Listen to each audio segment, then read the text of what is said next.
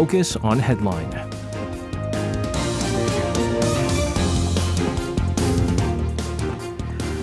All right, let's take a look at what major issues are making the headlines today on Focus on Headline. For this, uh, joining us in the studio, we have our reporters Han-dan and Lee Ji-young. Guys, welcome back. Good, Good evening. evening. Uh, we're going to start things off uh, with the uh, ongoing investigation into the 1020.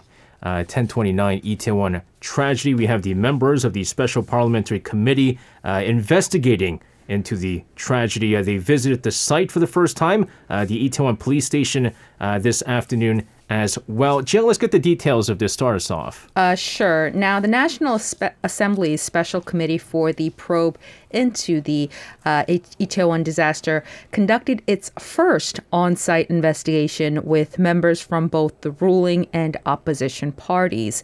Uh, the members started the visit by paying their respects at the memorial altar at Noksapyeong Station, uh, then headed over to the site of the tragedy.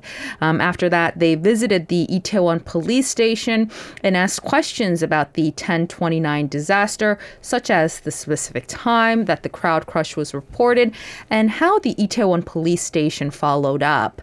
Uh, the National Assembly members also visited the Seoul Metropolitan Police Agency and the Seoul City Hall to receive separate reports on the tragedy. Now, this comes 10 days after the ruling People Power Party stepped away from a parliamentary probe into the Itaewon tragedy amidst, uh, amid a spat with the uh, Democratic Party over a uh, unilateral motion to remove Interior Minister Lee Sang-min earlier this month. Um, the ruling People Power Party had stayed away from the committee, committee, claiming the opposition violated an agreement to deal first with the national budget before launching the parliamentary investigation in earnest. Uh, but People Power Party lawmakers returned to the committee Wednesday after holding a meeting with the bereaved families of the victims, which was yesterday, and we did see a lot of. Um, back and forth going and a lot of tears. Yeah, and I think it's uh, no secret that the uh, the start, uh, as soon as uh, this special National Assembly uh, investigative committee was formed uh, there was just too much clash going on. It was just too much political clash going on, and That's not right. a lot of uh, answers, uh, not a, a lot of questions being answered here. And of course, we talked about the victims' families uh, looking for the answers. All right, so we did now finally see the official start of this. It starts off with the on-site investigation, like Chiyoung said. Now. Uh, with the special police team investigating the Itaewon crowd crush, uh, they've requested war- arrest warrants for Yongsan uh, office ward Park Hee-young, former Yongsan Police Chief Im Jae, as well as the former head of the uh, Yongsan 112 Situation Room,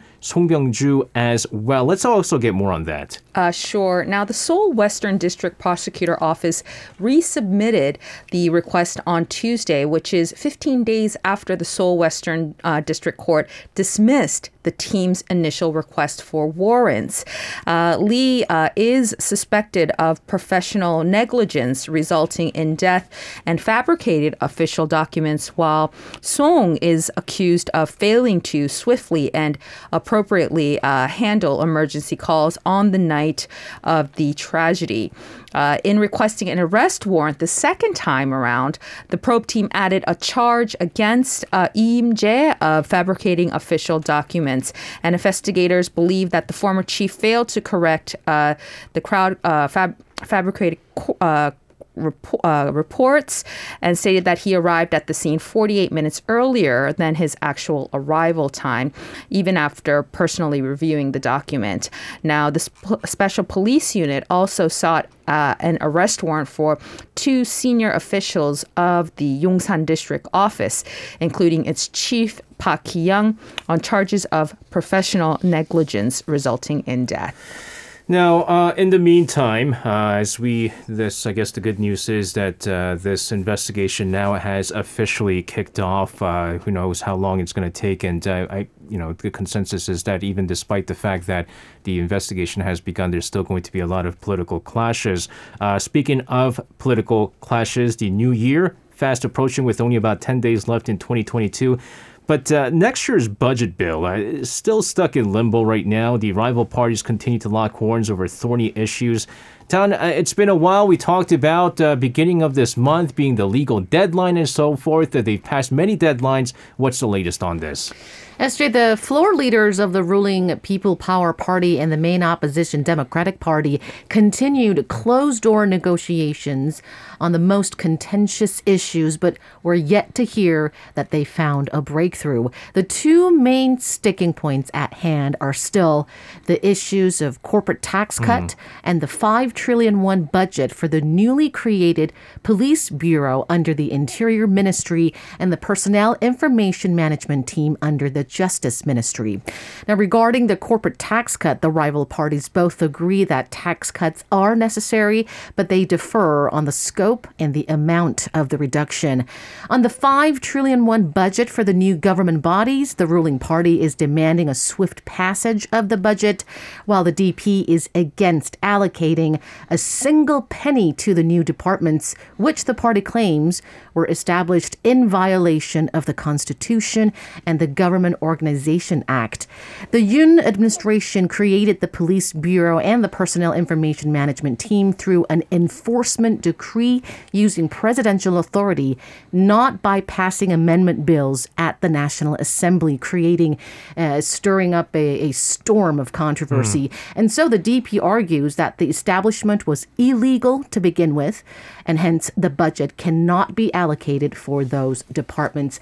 Now, for our listeners who may not have been following related news about those two departments, the Police Bureau was created under the Interior Ministry this summer, uh, which gives the ministry more direct control over the police. While the Yoon administration has said that the Bureau will allow the Interior Ministry to manage the National Police Agency in a more transparent and democratic manner, Opposition parties and the police slammed it as the government's administrative coup aimed at tightening its grip on the nation's police. As for the personnel information management team under the Justice Ministry, uh, the team gives Justice Minister Han Dong-hoon immense authority over high-ranking officials as the team oversees the approval of public office candidates.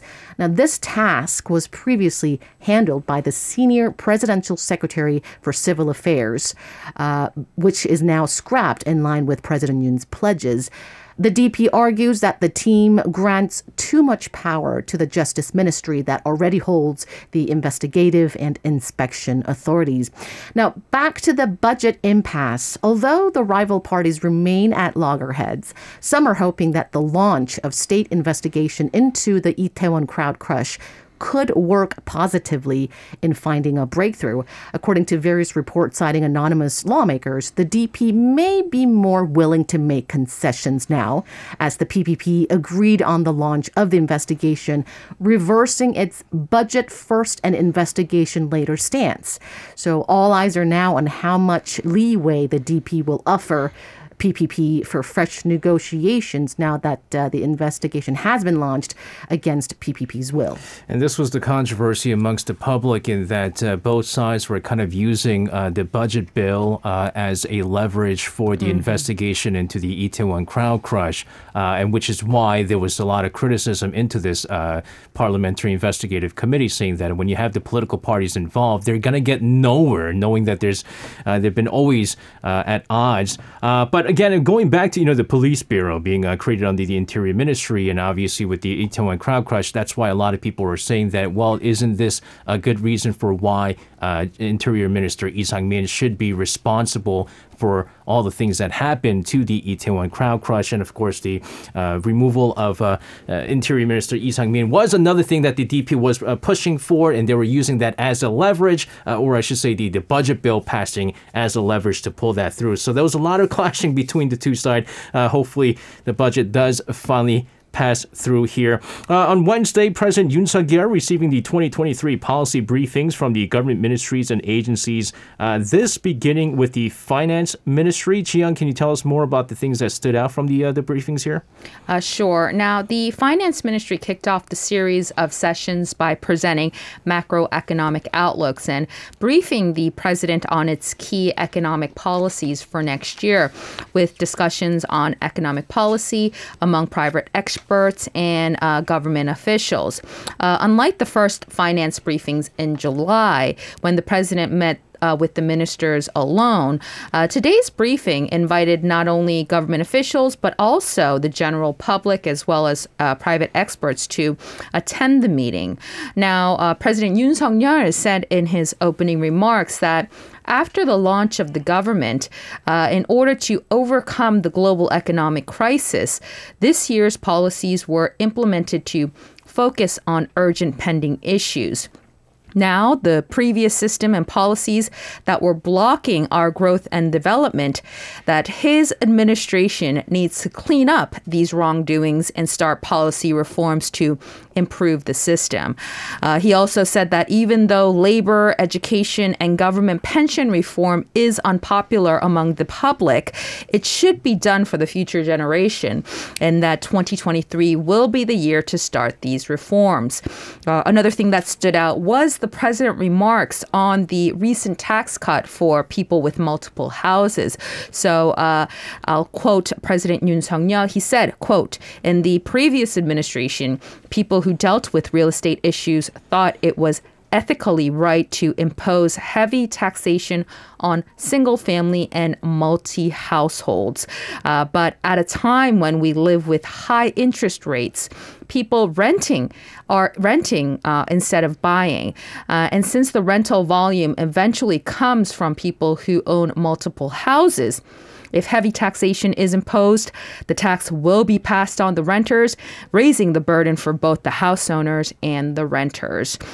Now, the president, presidential office said that in the policy briefings, uh, which will continue into next month, uh, so will continue into next month, so that the ministries and state agencies can report their achievements and explain policy plans for next year to the president as well as the public. Yeah, again, I think uh, many would argue that uh, 2023 is going to be a big year for the Yoon administration, and mm-hmm. everything has to go right with the Yoon administration. I think a lot of people will agree that uh, you know the start for the Yoon administration wasn't been too rosy. Uh, he is, uh, of course, going through one of the some of the lowest approval ratings. But the reason why 2023 uh, is key for the Yoon administration, President Yoon Suk administration, is because 2024 uh, 24 you have the general elections, right? right? And so what the Yoon administration does and the people ruling PPP uh, is going to ultimately impact how the voters are going to vote during the general election as the the ruling PPP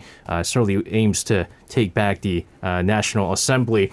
Uh, going into some economy related news here. Looks like South Korea is highly likely to see export uh, volume shrink in December as well. Already seeing a near 10% drop on year uh, so far this month. But imports continue to grow, uh, which will likely result in a trade deficit for the ninth straight month. Down, uh, can you break down the numbers for us? Sure. South Korea's exports slipped 8.8% on year in the first 20 days of this month, mainly due to weak shipments of semiconductors and mobile devices. Outbound shipments stood at $33.6 billion from December 1st to the 20th, down from $36.8 uh, $8 billion during the same period last year, according to the Korea Customs Service. Outbound shipments of chips, Korea's key export item, fell over 24%, and those of mobile devices slipped nearly 45%. Exports of steel and auto parts decreased around 17% and 3% to reach roughly $2.6 billion and $1.2 billion, respectively. But exports of automobiles rose by over 45%, and those of petroleum products also rose by 27%. By trading nations, exports to China dropped significantly by over 26%, with the amount coming at around $7.2 billion. Uh, now, China bound exports have been plunging in the latter half of this year, including chips exports, dragging down Korea's entire export volume. Shipments to the U.S., on the other hand, increased over 16% to reach over $5.8 billion. Outbound shipments to the European Union also increased slightly to $4 billion, while exports to Vietnam dropped around 20% to $2.9 billion. Korea will likely see its exports fall for the third consecutive month this month after seeing a 14% drop on year last month following a uh, 5.7% fall the previous month. If the volume does fall for the third straight month uh, in December, it'll mark the first time since uh, the early stages of COVID 19 in 2020. Imports, however, moved up nearly 2% on year to $40 billion, resulting in a trade deficit of $6.4 billion. Korea's trade deficit has been in the red for the past eight months, which again is the first in 25 years, with a cumulative deficit reaching nearly $49 billion this year, the highest on record.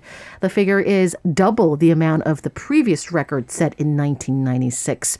This year's trade balance looks almost certain to post a deficit, uh, and uh, this for the first time since the 2008 global financial crisis. Yeah, I mean, signs were there that uh, there's going to be a significant uh, trade deficit moving forward because amongst the numbers that uh, you shared with us, Tan, uh, exports to China dropping significantly to over 26%. That's not something that's happened overnight. It's been actually going on for uh, several years, and they're citing uh, the trade tension between the United States and uh, China having an impact on it. Whereas uh, you see that the exports to the United States is going up for South Korea, but they're saying that because uh, exports to China was so massive before that it is going to take a, a, toll on the South Korean export figures here. And China, what they're doing so far, it does seem like they're trying to domesticate everything. They're trying to build everything within China. Also, I mean, during the COVID 19 uh, pandemic uh, with their zero COVID policy. It's been you know, they've not been importing a lot of goods in the first place, but uh,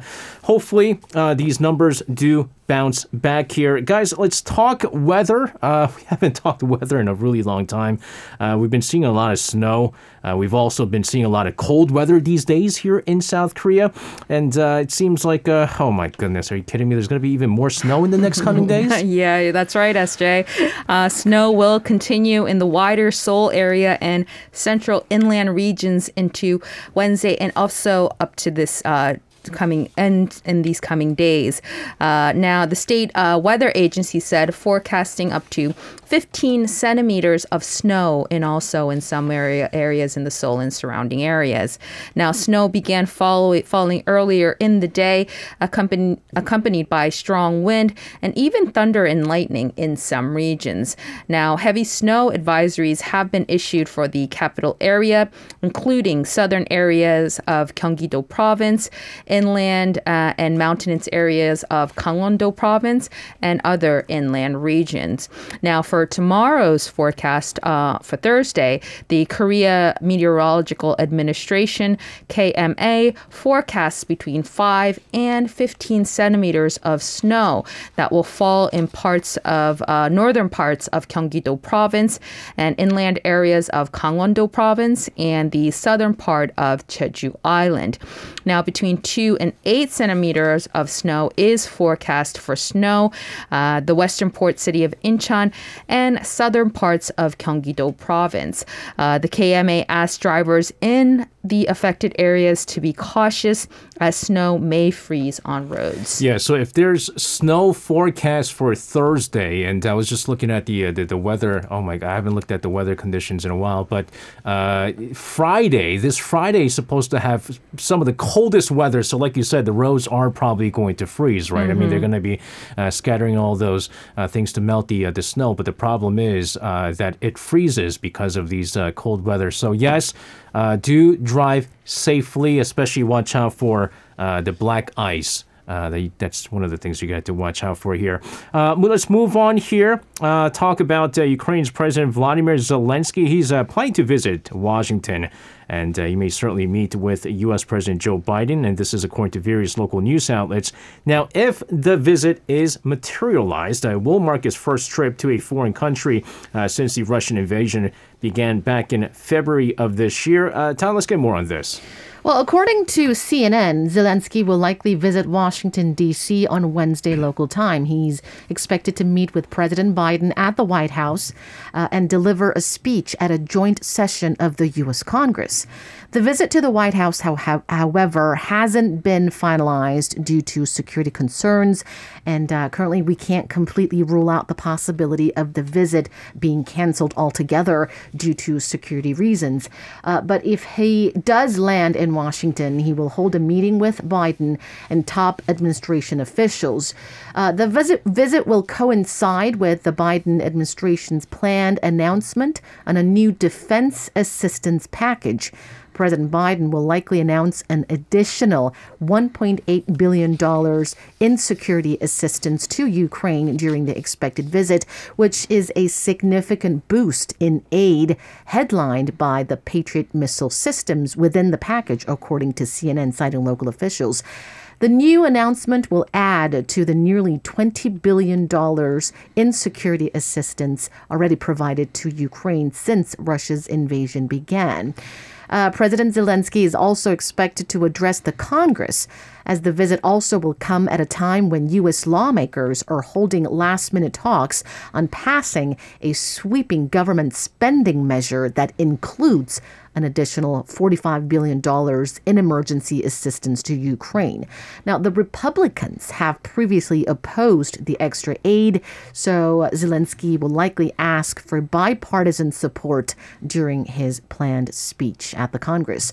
The White House, however, declined to comment on the potential visit or the Biden uh, the Biden administration's new security assistance announcements.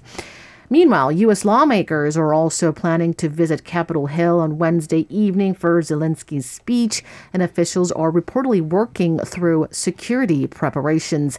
House Speaker Nancy Pelosi said that she doesn't know what's going to happen, but according to CNN, she has been making calls to members urging them to show up uh, to the Capitol on Wednesday for a very special focus on democracy. Uh, now, this on uh, also uh, over fears the chamber would be empty ahead of the holiday recess. We've uh, been recently been seeing a lot of movement from Russian President Vladimir uh, Vladimir Putin. And uh, we talked about uh, recently he's made a, a, rare visit to Minsk uh, to hold talks with uh, Belarusian President Alexander Lukashenko. And what people are assuming may be uh, some assistance for the Russian side here. But now we're also uh, hearing reports that uh, President Putin visited a special military branch involved in Russia's military operation in Ukraine. Town, can you tell us about this as well? Right. According to Russia's presidential press secretary, Dmitry Peskov, uh, President Putin visited the joint staff of all military branches involved in Russia's special military operation in Ukraine last Friday. Putin examined the staff's work all day and was briefed about the special military operation's progress. He also held a conference and separate meetings with commanders, according to Peskov.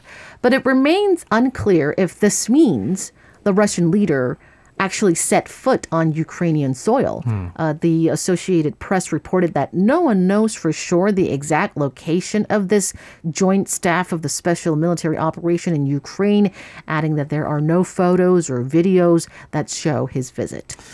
Uh, in the meantime, we have reports that three people died when a blast ripped through a gas pipeline in central uh, Russia uh, that brings gas from Russia's Arctic through Ukraine onto Europe. Uh, can you tell us more about this? Uh, sure. Now, images are circulating on social media showing a large ball of fire billowing over one and two story buildings in a snow blanketed village.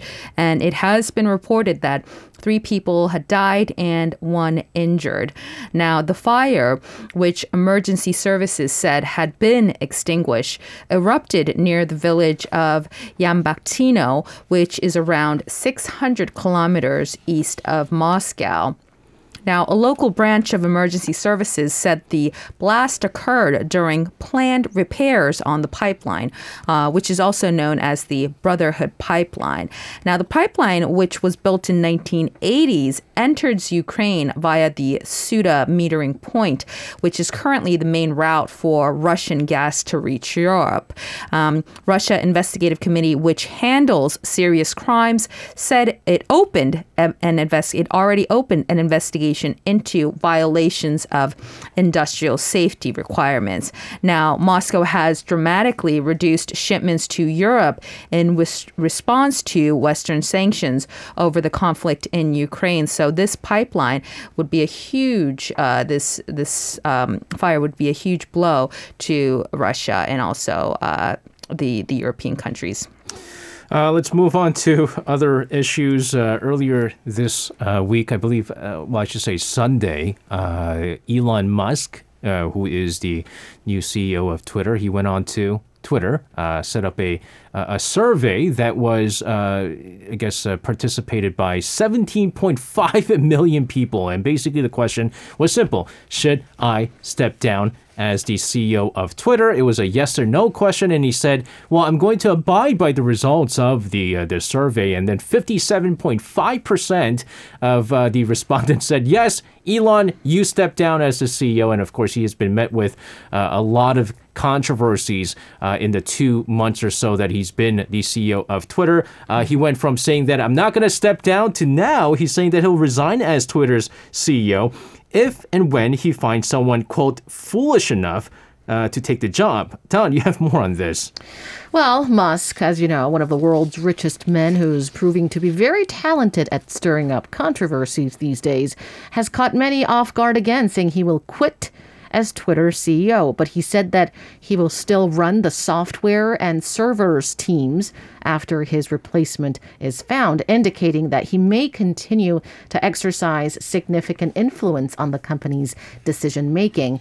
His announcement came, as you said, after he abruptly posted a poll on Twitter with the question Should I step down as head of Twitter?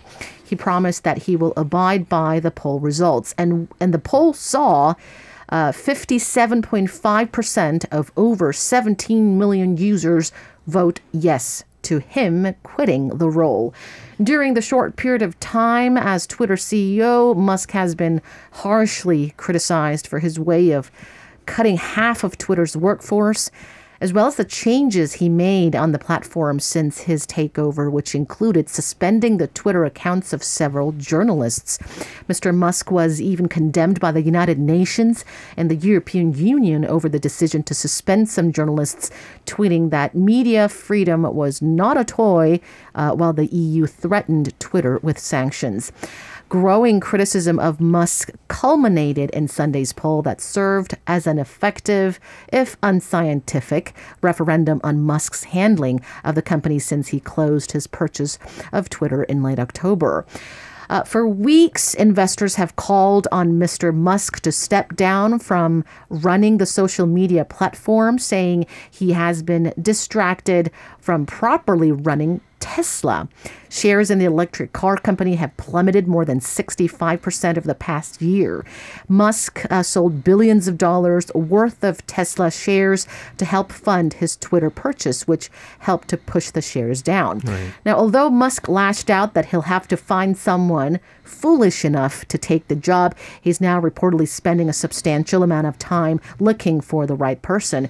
Some people speculate uh, that Twitter co founder Jack Dorsey, who resigned as chief executive, uh, could also come back to run the company, while Facebook's former chief operating office, Sheryl Sandberg, uh, as well as former U.S. presidential advisor and son in law of Donald Trump, Jared Kushner, are also being mentioned as the possible candidates. That is a very interesting list of people uh, mm-hmm. for that spot, uh, to be honest with you, and uh, let, us just put it this way. I mean, Musk, even before he decided to purchase uh, uh, Twitter, uh, I mean, he, he was known for his Twitter uh, tweets.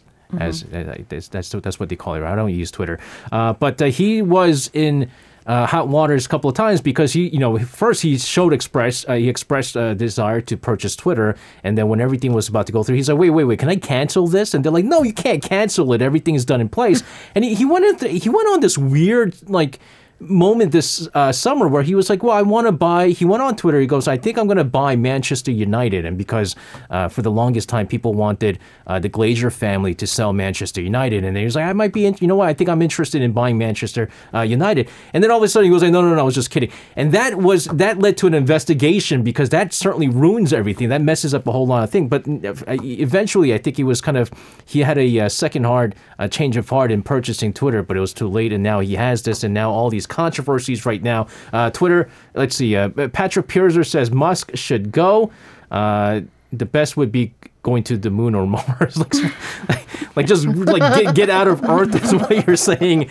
Uh, well, speaking of space. Uh, employees from the three companies led by CEO Elon Musk, Tesla, uh, Twitter, and SpaceX uh, have filed lawsuits uh, for being unfairly dismissed. Uh, we're seeing more and more employees come out and file these complaints and lawsuits against the billionaire as well as the company. Uh, Chia, tell us more about this. sure. Now, there are three separate companies, and there are also three or four or five or six or many different reasons why these employees are filing suits.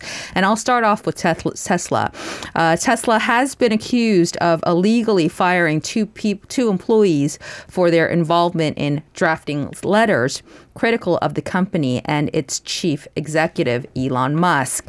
Now, the unidentified workers filed complaints with the U.S. National Labor Relations Board last week, claiming that they were fired to discourage other Tesla employees from speaking up about their working conditions. Uh, Tesla fired one of the workers in June after calling their efforts to organize discussions among employees attacks on the company, according to the complaint. Now, the second employee was allegedly fired earlier for false and substantiated performance reasons only a month after receiving a performance based raise.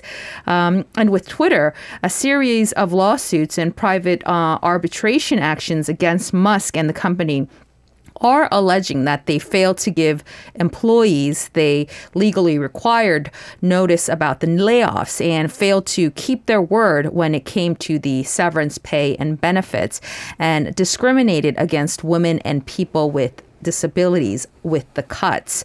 Now, as you know, after a chaotic two weeks under Musk's um, ownership of Twitter, Twitter, uh, he roughly uh, cut half of the Twitter staff, which is about 7,500 staffers. They were all laid off.